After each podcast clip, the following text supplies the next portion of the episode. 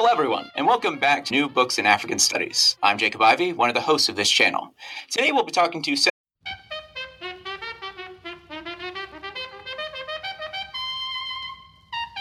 Hello, everyone, and welcome back to New Books in African Studies. I'm Jacob Ivey, one of the hosts of this channel.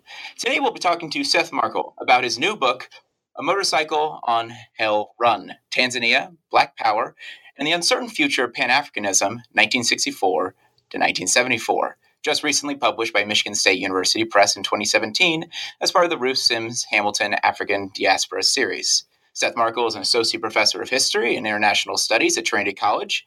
His new book attempts to convey both the character of modern nationhood in Tanzania as well as the activists in the diaspora who shaped and were affected by it. Seth Markle, welcome. Thank you very much. Thanks so much for having me. No problem at all. Seth, could you tell us a bit about yourself and how you came to the field of African studies? Uh, sure. Um, you know, being a historian, uh, I'll probably be long long winded on this response because I really feel like it, it does go back to, um, you know, when I was an undergraduate student uh, studying Africana studies at uh, Tufts University in Boston, Massachusetts. Um, you know, I was really introduced to African Americans kind of traveling to Africa within this context of, uh, of Pan Africanist struggle, um, and uh, I was exposed to that history even more when I when I studied abroad. You know, Trinity College, where I teach as a liberal arts college, and and so I do want to tell this story just because of how kind of transformative that experience can be.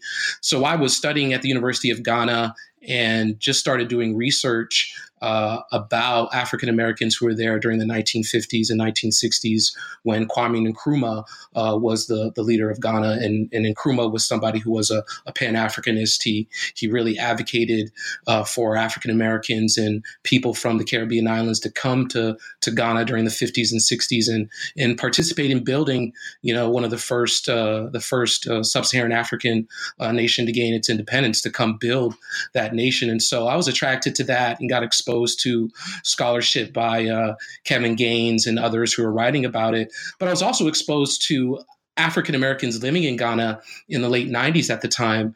And, and so uh, I really started to pursue that question in that research uh, and uh, for the past 20 years. And I really came to to learn about Tanzania by following the works of of Malcolm X, who I talk about in um, the first chapter of my book.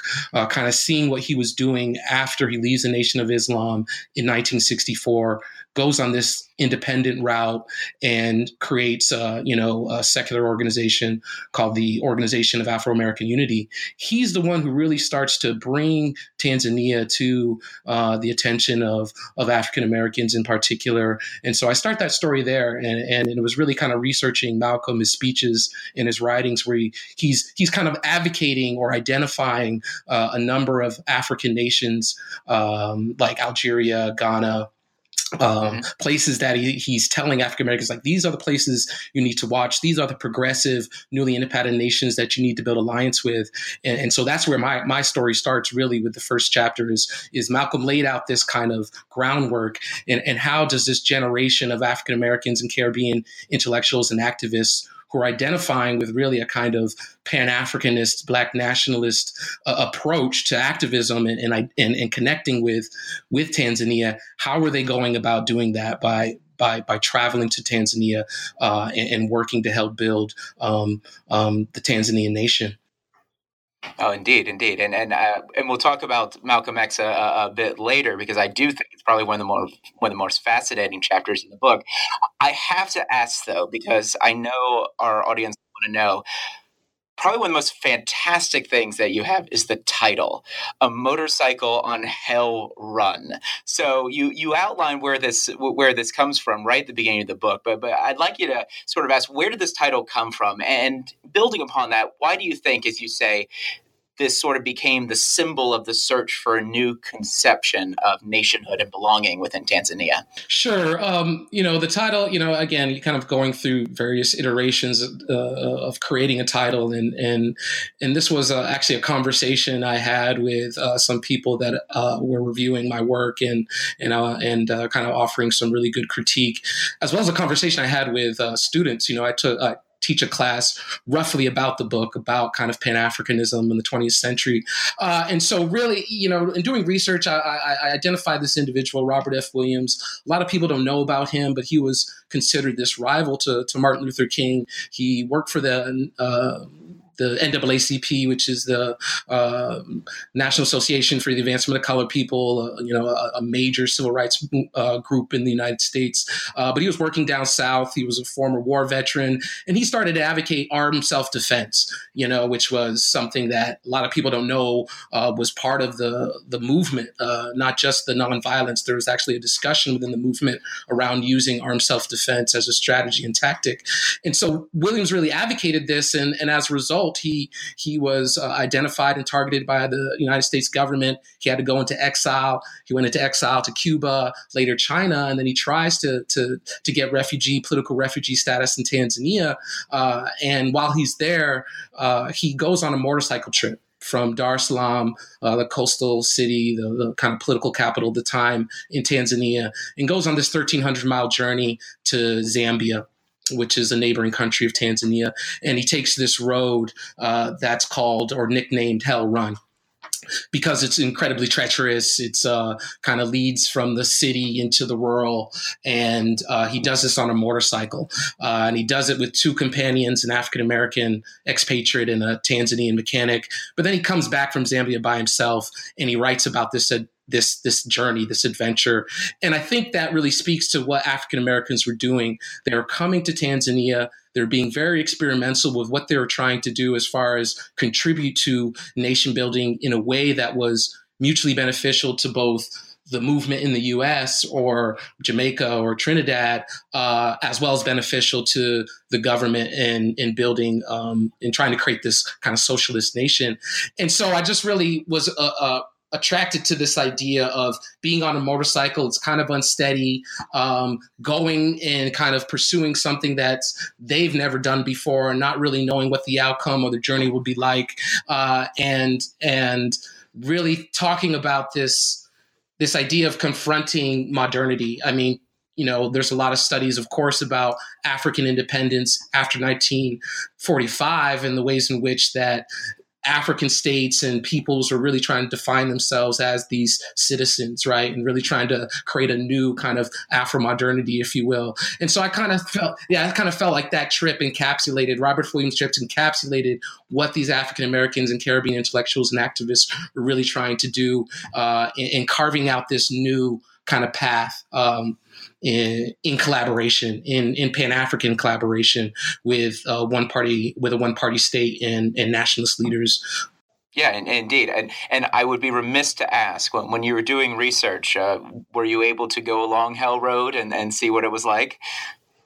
Um, Unfortunately, no. Uh, but I have gone on sort of, you know, other sort of long road trips that that kind of gave me this, you know, really good idea about what Robert F. Williams and others were, were really trying to do, or or how the trip uh, again impacts the way they view the world. Because I think in a broader framework, this this book is about. I, I'm interested in diaspora. I'm interested in diaspora identity and consciousness, and the ways in which uh, Tanzania in this case, uh, which was kind of regarded as like this new homeland for African Americans and people who were descendants of the transatlantic slave trade. Here they are going back to Tanzania, seeing themselves as these citizens and trying to contribute constructively to, to what the government was trying to do. Um, but when you look at it from a diaspora framework, uh, you begin to ask questions about how the homeland is constructed. What are they trying to do in terms of uplifting the homeland? And then specifically, how's the homeland responding to these people coming over and saying, I'm part of this project. We can work together. I can help you out in, in building this nation. Uh, and so that's kind of the, the overall framework is what happens when diaspora uh, really kind of uh, approaches this question of returning home. Uh, what happens when you do that in the context of African decolonization, anti imperialism? Uh, and, and, so we do see a lot of uh, nostalgia. Uh, do see a lot of uh, experimentation with projects, and you do see a lot of um, kind of challenges and and, and and and setbacks that that really make this project something that doesn't necessarily sustain itself over time. You know, it's very short lived.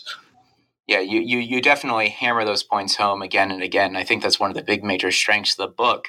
Um, and and related to that, and sort of related to the wider diaspora, I found probably one of the most I think fascinating elements uh, was the personal connections, the, these personal encounters that are discussed in the book. Uh, I particularly enjoyed the idea of, uh, Malcolm X and uh, A.M. Babu meeting in the lobby of the Sheraton Hilton hotels in Cairo. I, I love this image in my mind. Um, and I was wondering, what impact do you think meetings like these had on the emergence or, or the solidification of Pan Africanism during this period? Sure. Uh, you know, that story is a, you know, a really great story. Uh, because I think it illustrates that you know these connections these these collaborative projects couldn't happen without a without that personal connection without a kind of friendship and people getting to know each other on a more you know intimate level. These things could have never happened. And then even when you bring in babu who was again for for listeners a, a zanzibar Zanzibari Marxist, Pan Africanist, who was part of the the, the Tanzanian government, who was uh, very radical. Uh, him and Malcolm became like really close friends. They had a lot in common, and yeah, they met at um, an Organization of African Unity conference uh, in Egypt.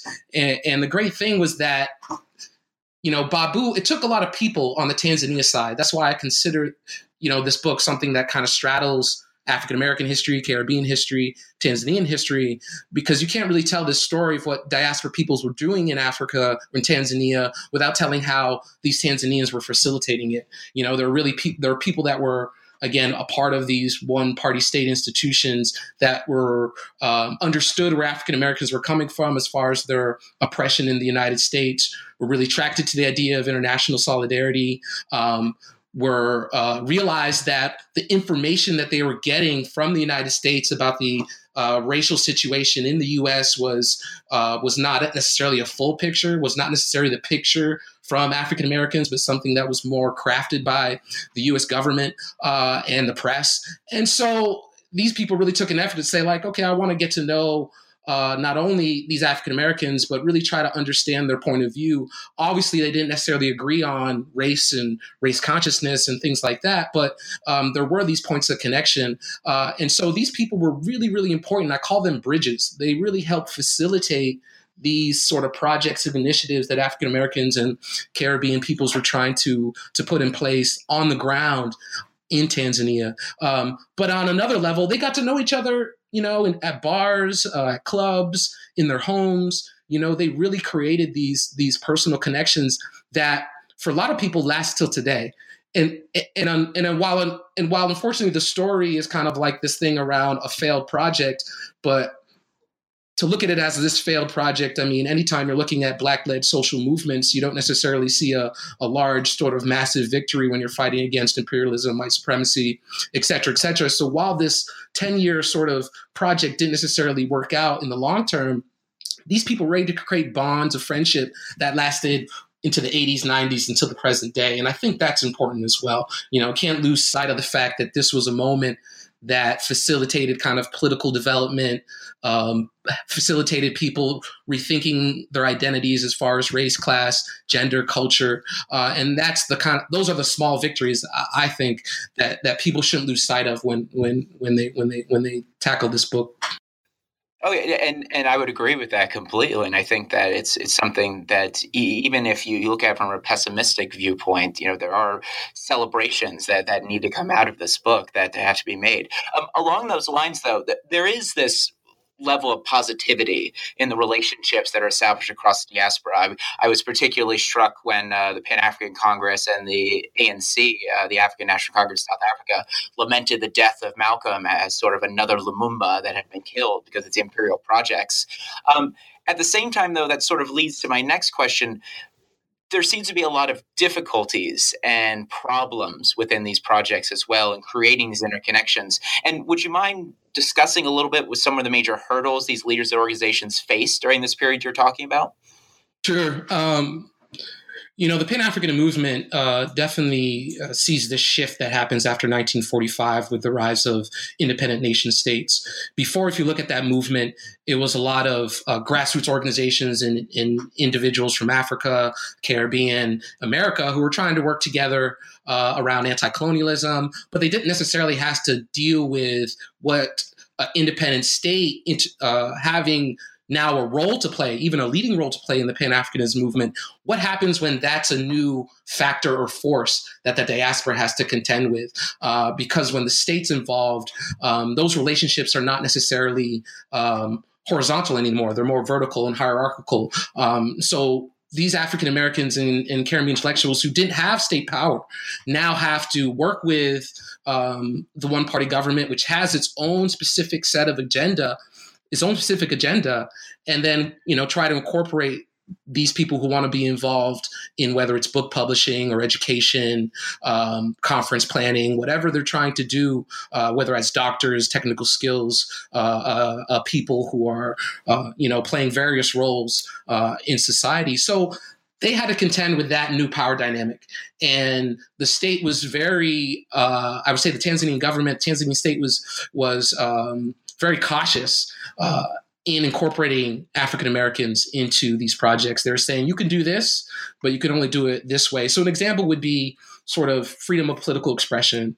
You know, while in Tanzania, um, you know, critiquing allies of the uh, Tanzanian uh, uh government. Um, particularly allies allies of the OAU, the Organization of African Unity, which had some rulers who were non-democratic rulers involved, but because of this alliance, uh, that Tanzania had, you know, there were certain restrictions that they placed on their activism. And and that stuff kind of those sort of tensions begin to play itself out um, over these various projects. Um, i can think of in in my second chapter i talk about the student nonviolent coordinating committee which was a major I, I was just about to ask you about that because that, that seems to be one of those big questions of you know you have you have SNCC coming in and Stokely Carmichael and, and that that division that exists between those two sides or, or that that conflict that exists. I think is a perfect example of those problems that they may have.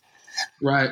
Right, and it ends up, and it ends up, and, and really, you know, Stokely, you know, now, you know, he he, he changed his name to Kwame Ture, but at the time known as Stokely Carmichael. Um, although they had good intentions, of course, and they were trying to build this kind of alliance with Tanzania, with Tanzanian government and party, its ruling party. Um, you know, Carmichael was very, you know, he was a, he was in his mid twenties. You know, he he'd been catapulted to kind of being the national spokesman of the Black Power movement, kind of filling the void in leadership uh, left after the assassination of Malcolm X. Um, so he was someone who was very confident, you know, uh, very arrogant in a way, um, and he came to Tanzania and just started to critique the African liberation movements, uh, nation building, the direction of nation building in African countries, and just kind of went out of bounds. Uh, and that would have implications for what SNCC was trying to do as far as create a, a program that would send uh, African Americans with technical skills to Tanzania. That never actually ended up taking place until many years later, largely because of um, Stokely's uh, impact on or Stokely because of Stokely's experience in Tanzania. Uh, from the government side, I mean, they had a big sort of meeting of the party uh, when Stokely was there, but they assigned someone to kind of watch over him.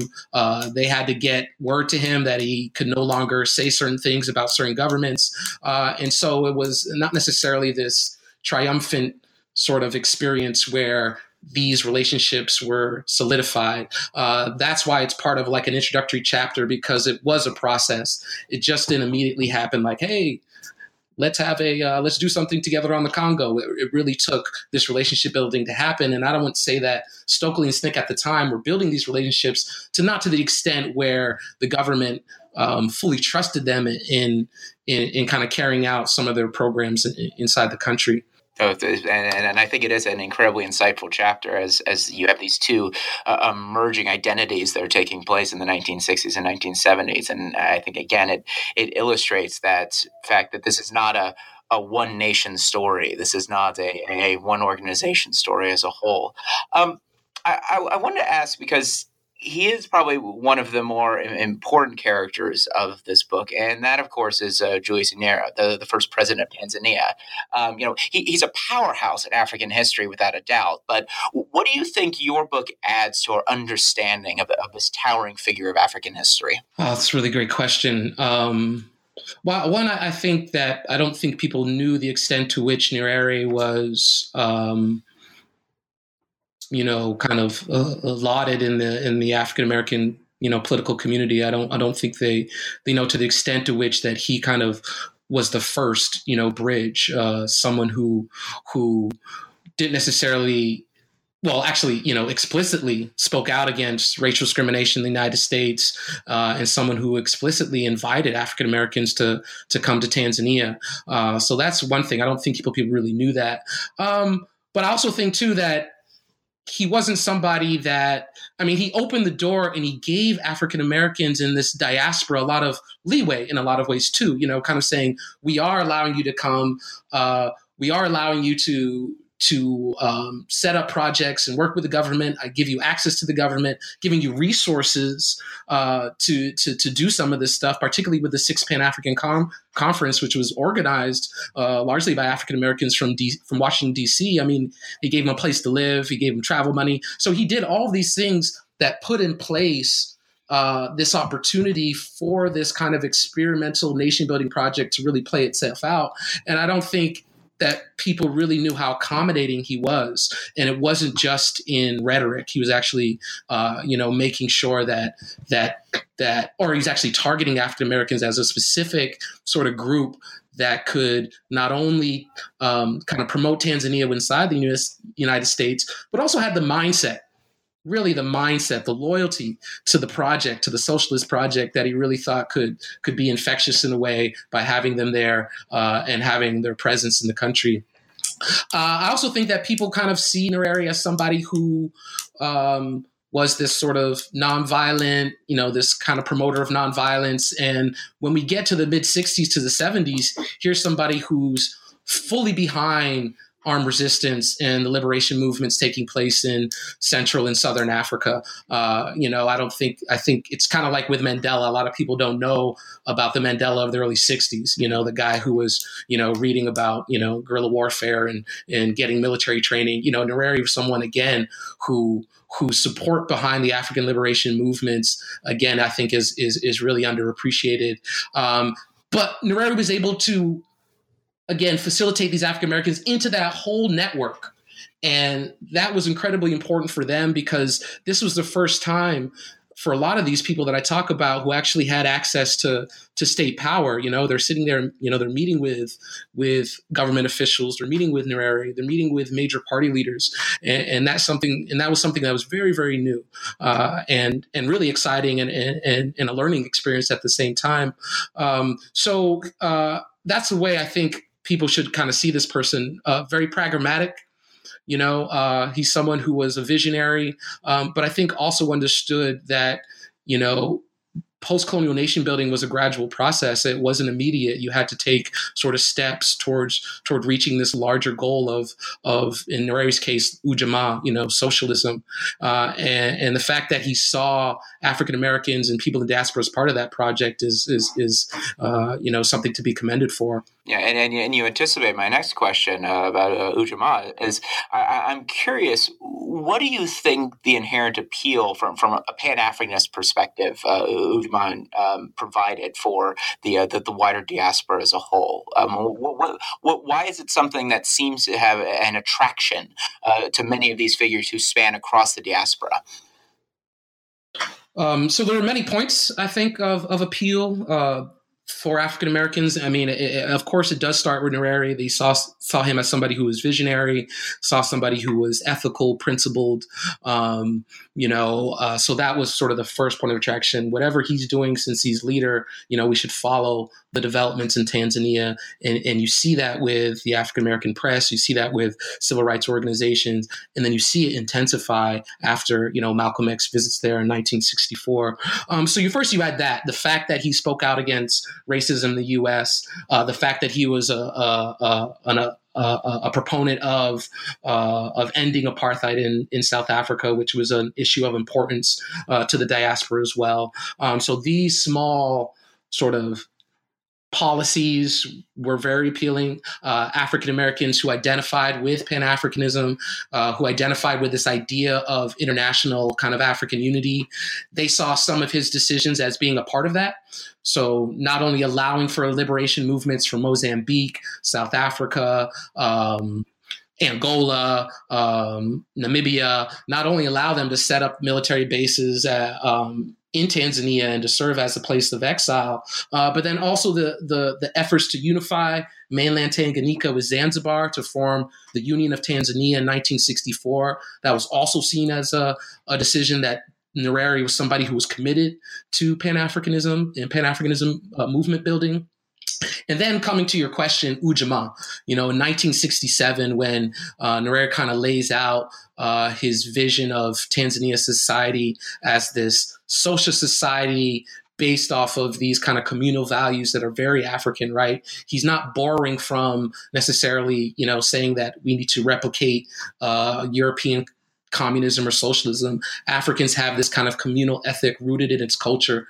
For African Americans who, at the time, were coming of age, there was this cultural revolution uh, uh, where they were beginning to look towards Africa and trying to find out about the African aspect of their identity. They're reading about Africa's ancient histories. Um, they're, you know, reading about the African liberation movements and the leaders that were coming out of those movements. Uh, they were trying to identify with Africa on a political and cultural level. And here's Nyerere Talking about we have these African cultural values um, that are pre colonial in nature. We need to go back to that.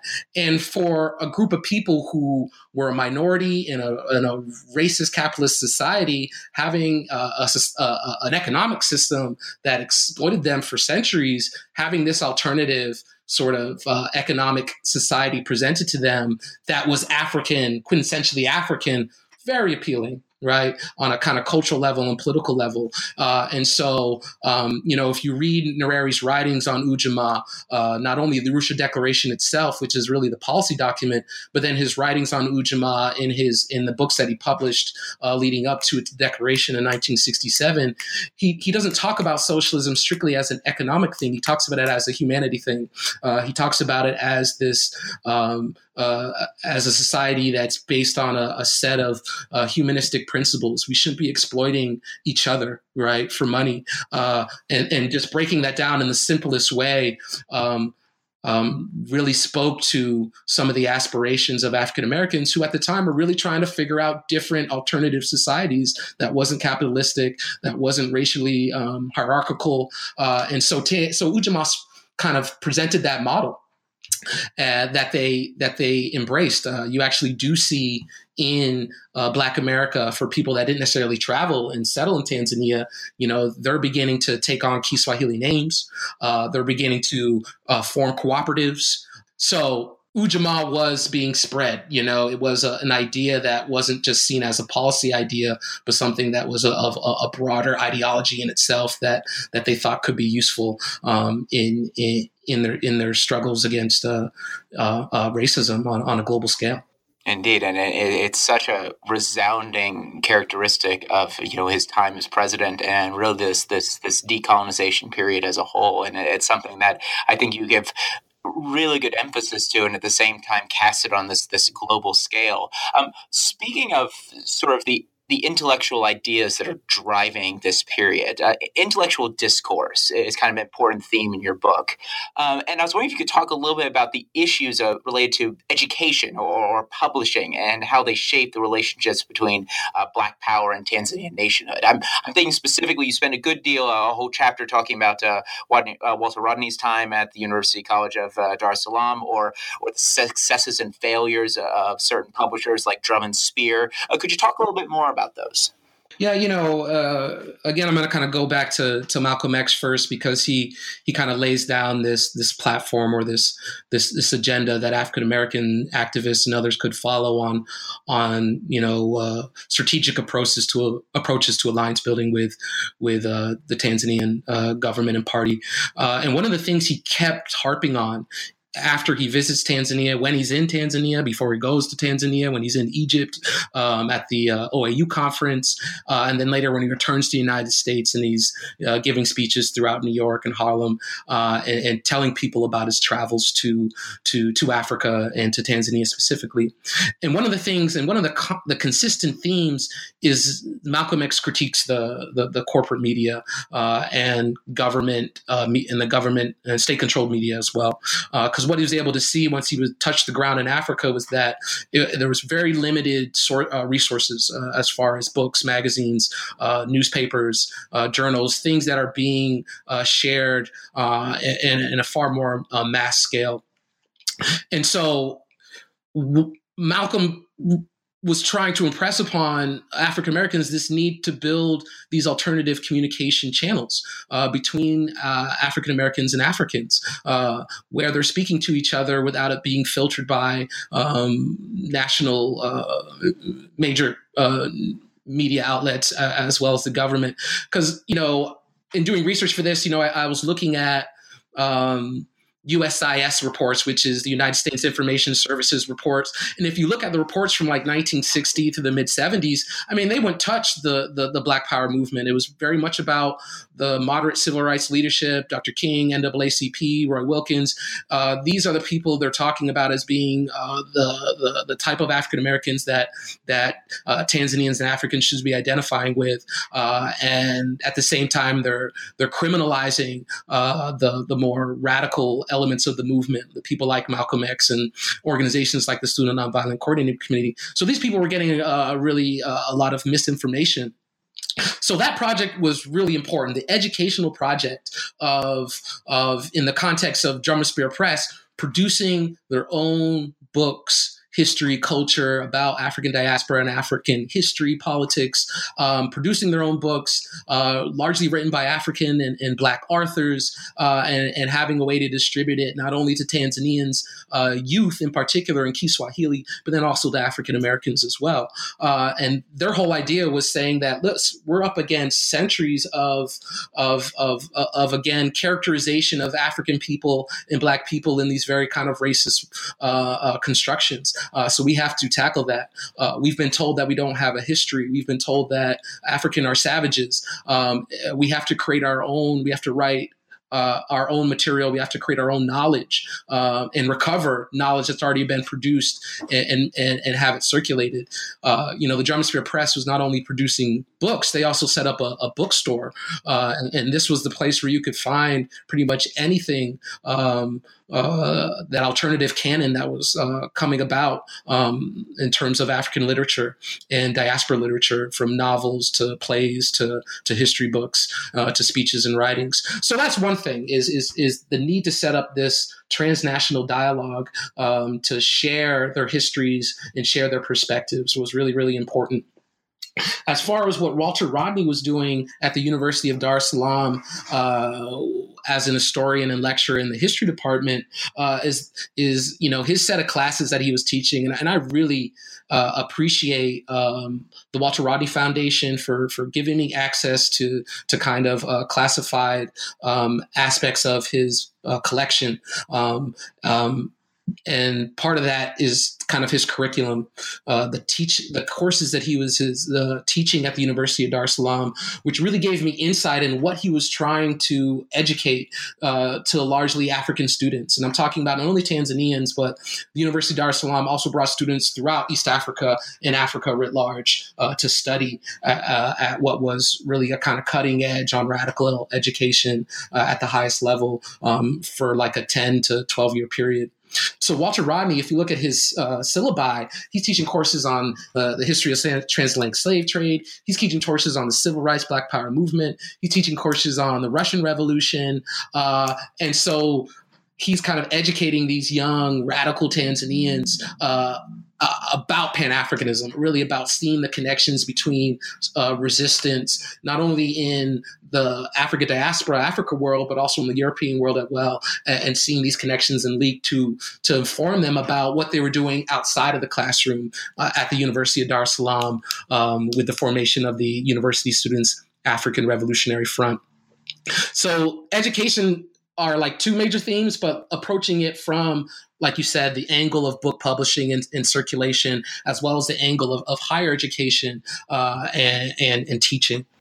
Yeah, and, and and it's I as I was reading through those sections, I could only imagine what it would have been like sitting in that classroom with Walter Rodney lecturing you. It must have been an amazing experience for those students as a whole. Yeah, no, they were. Uh, I was reading through, you know, I, you know, as a as a as someone who was uh, really creating a, a kind of cadre of African historians. You know what? That's really what Rodney was doing. Rodney was somebody who really understood the situation that he was in. He was like, my role is to be this professor, this educator, and to try to educate students um, to not only leave with technical skills, but also leaving it with a kind of anti-imperialist sort of worldview and Pan Africanist worldview. Uh, but he you know, I was looking over his letters and looking over his curriculum, and and he was somebody who was, you know, um, traveling to see his uh, PhD students doing field research and doing these uh, check-ins uh, and updates. Uh, you know, he was someone who was very hands-on with that mentorship. Um, but then the other sort of quality that Rodney brought to the table, uh, he was very young uh, again, here's he produced you know um, his his major book, uh, How Europe Unveiled Africa, before he turned 30, and he was very young, and so a lot of the even the graduate students and students were were not that far in age, and so they really were able to build a friendship, uh, you know, with How Europe Underdeveloped Africa. I mean, his major reviewers were, were two students, two Tanzanians. He would give them the first copies of of the manuscript. Uh, so here's somebody who really took seriously his role as a mentor, uh, as well as uh, teaching students the kind of his version of history, which was a very kind of Marxist, um, you know, unorthodox approach to, to, to, to studying history. And, indeed, indeed. Um, so you conclude your book with a, a section entitled "Undoing," uh, where you discuss the successes and failures of the Sixth Pan African Congress. And uh, and if you'd like, I, would love you to go a bit more in detail about what you see as the major successes and failures of this uh, Pan African Congress. Well, um, I, I, mean, first starting from a, a, a, kind of grassroots level, you know, I, there's I, I really feel like the Six Pan African Conference of 1974, which brought independent African nations, representatives from independent African nations, represented from non governmental organizations together for a week at the University of Dar es Salaam to talk about the future of Pan Africanism, about unity, about decolonization. You know, so to organize a global conference on that scale, it was so many actors involved that I really feel like this Six Pan African Conference is a book in itself.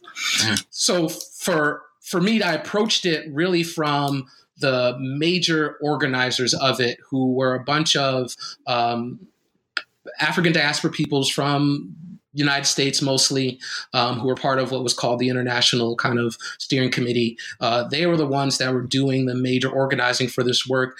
These were young people again. A lot of them were hadn't even turned 30 yet, and they were organizing an international conference. Uh, so the one of the successes is the kind of development and experience that they got out of that, the political experience they got out of that.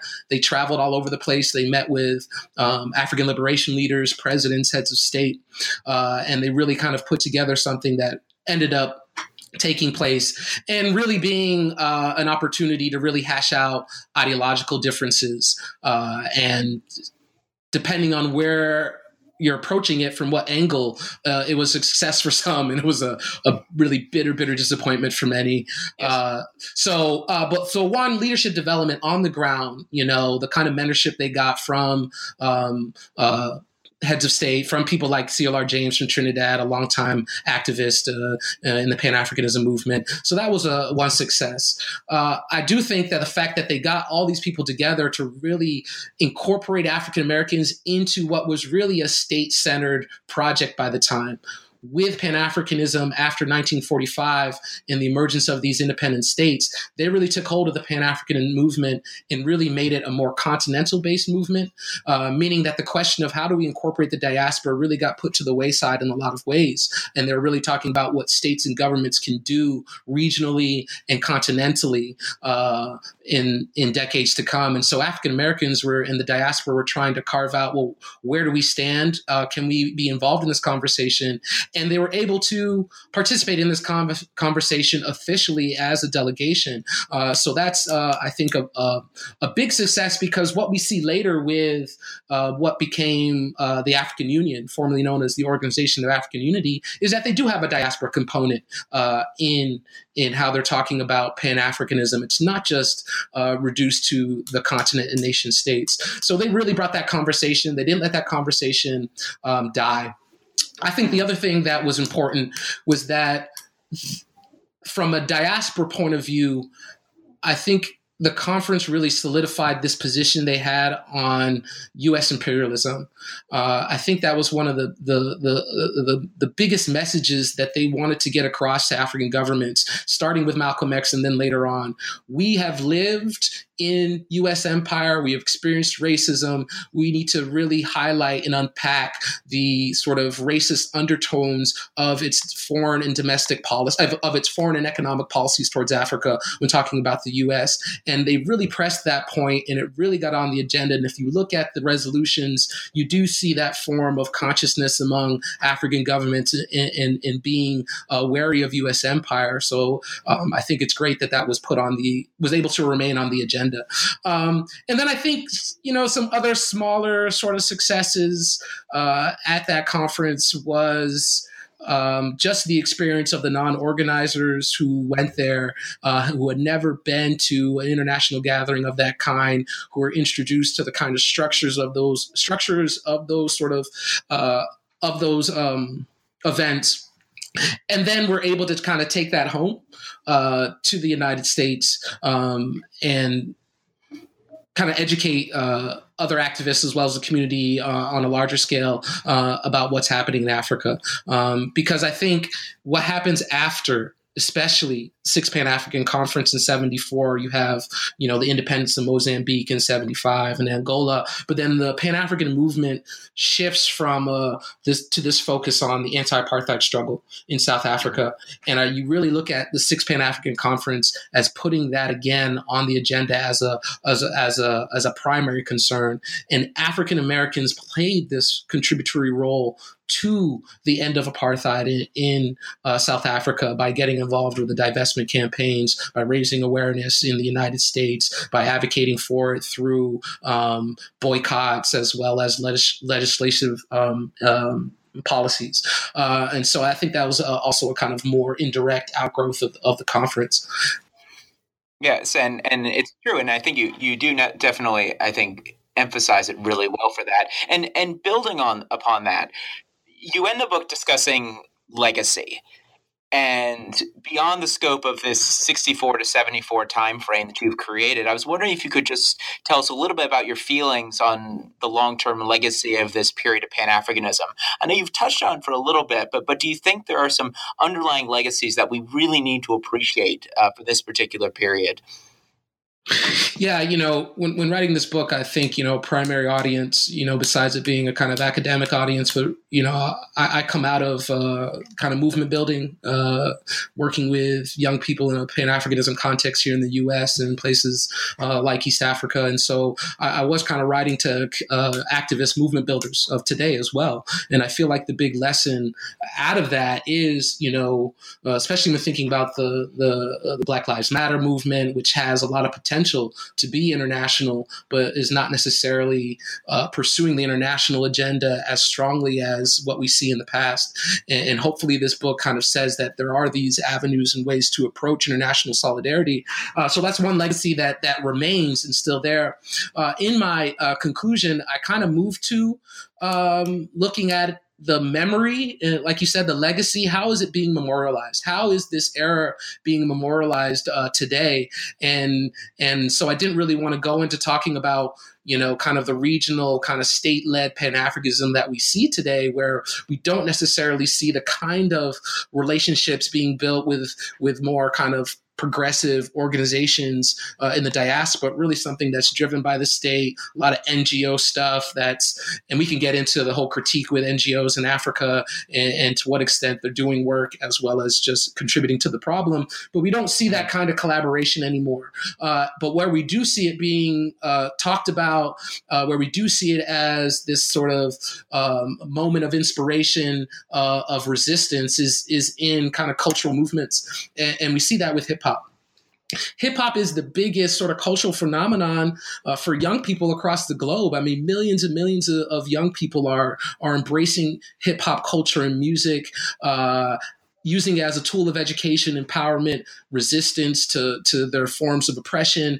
And, and so in Tanzania, after socialism, mid 1980s, we see hip hop culture emerge, and particularly with rap music. And you see a set of artists who are beginning to look back at the Ujamaa era, who are beginning to educate a, a, new generation, a younger generation about what happened in the past. And they're looking back at the Ujamaa era with nostalgia, um, but they're also looking back at it to critique their present, to critique Tanzania's move to neoliberalism, to critique global economic globalization and how it's led to uh, incredible amounts of unemployment for, for young people. And so um, they're the ones that are talking about Nyerere. They're the ones that are talking about, hey, Malcolm X came here in Tanzania. They're the one that are making references to the Panthers. Uh, and so uh, uh, they're kind of serving as these uh, historians in a way um, for um, for a completely new audience. Uh, so that legacy remains in the context, I think, of a culture movement uh, more than anything. Um, we don't necessarily see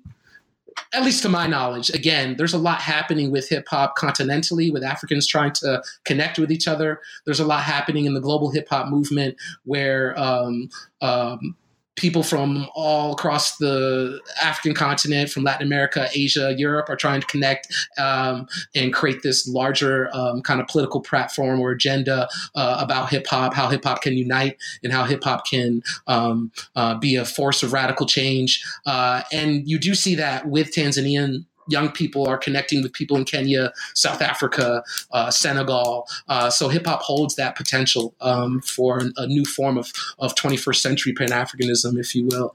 Um, but I don't think we're going to replicate what was happening during what I'm talking about. I, I, just think the lesson is that you know if you're going to work with governments, you know you're going to probably have to give up a lot. Um, you're going to have to give up a lot of autonomy. Um, you know uh, um, you're going to have to uh, uh, deal with a set of uh, challenges and obstacles um, when working with a state. Uh, and so that was something that was explored, and and, and we see those these conclusions of of, of these projects not necessarily working out.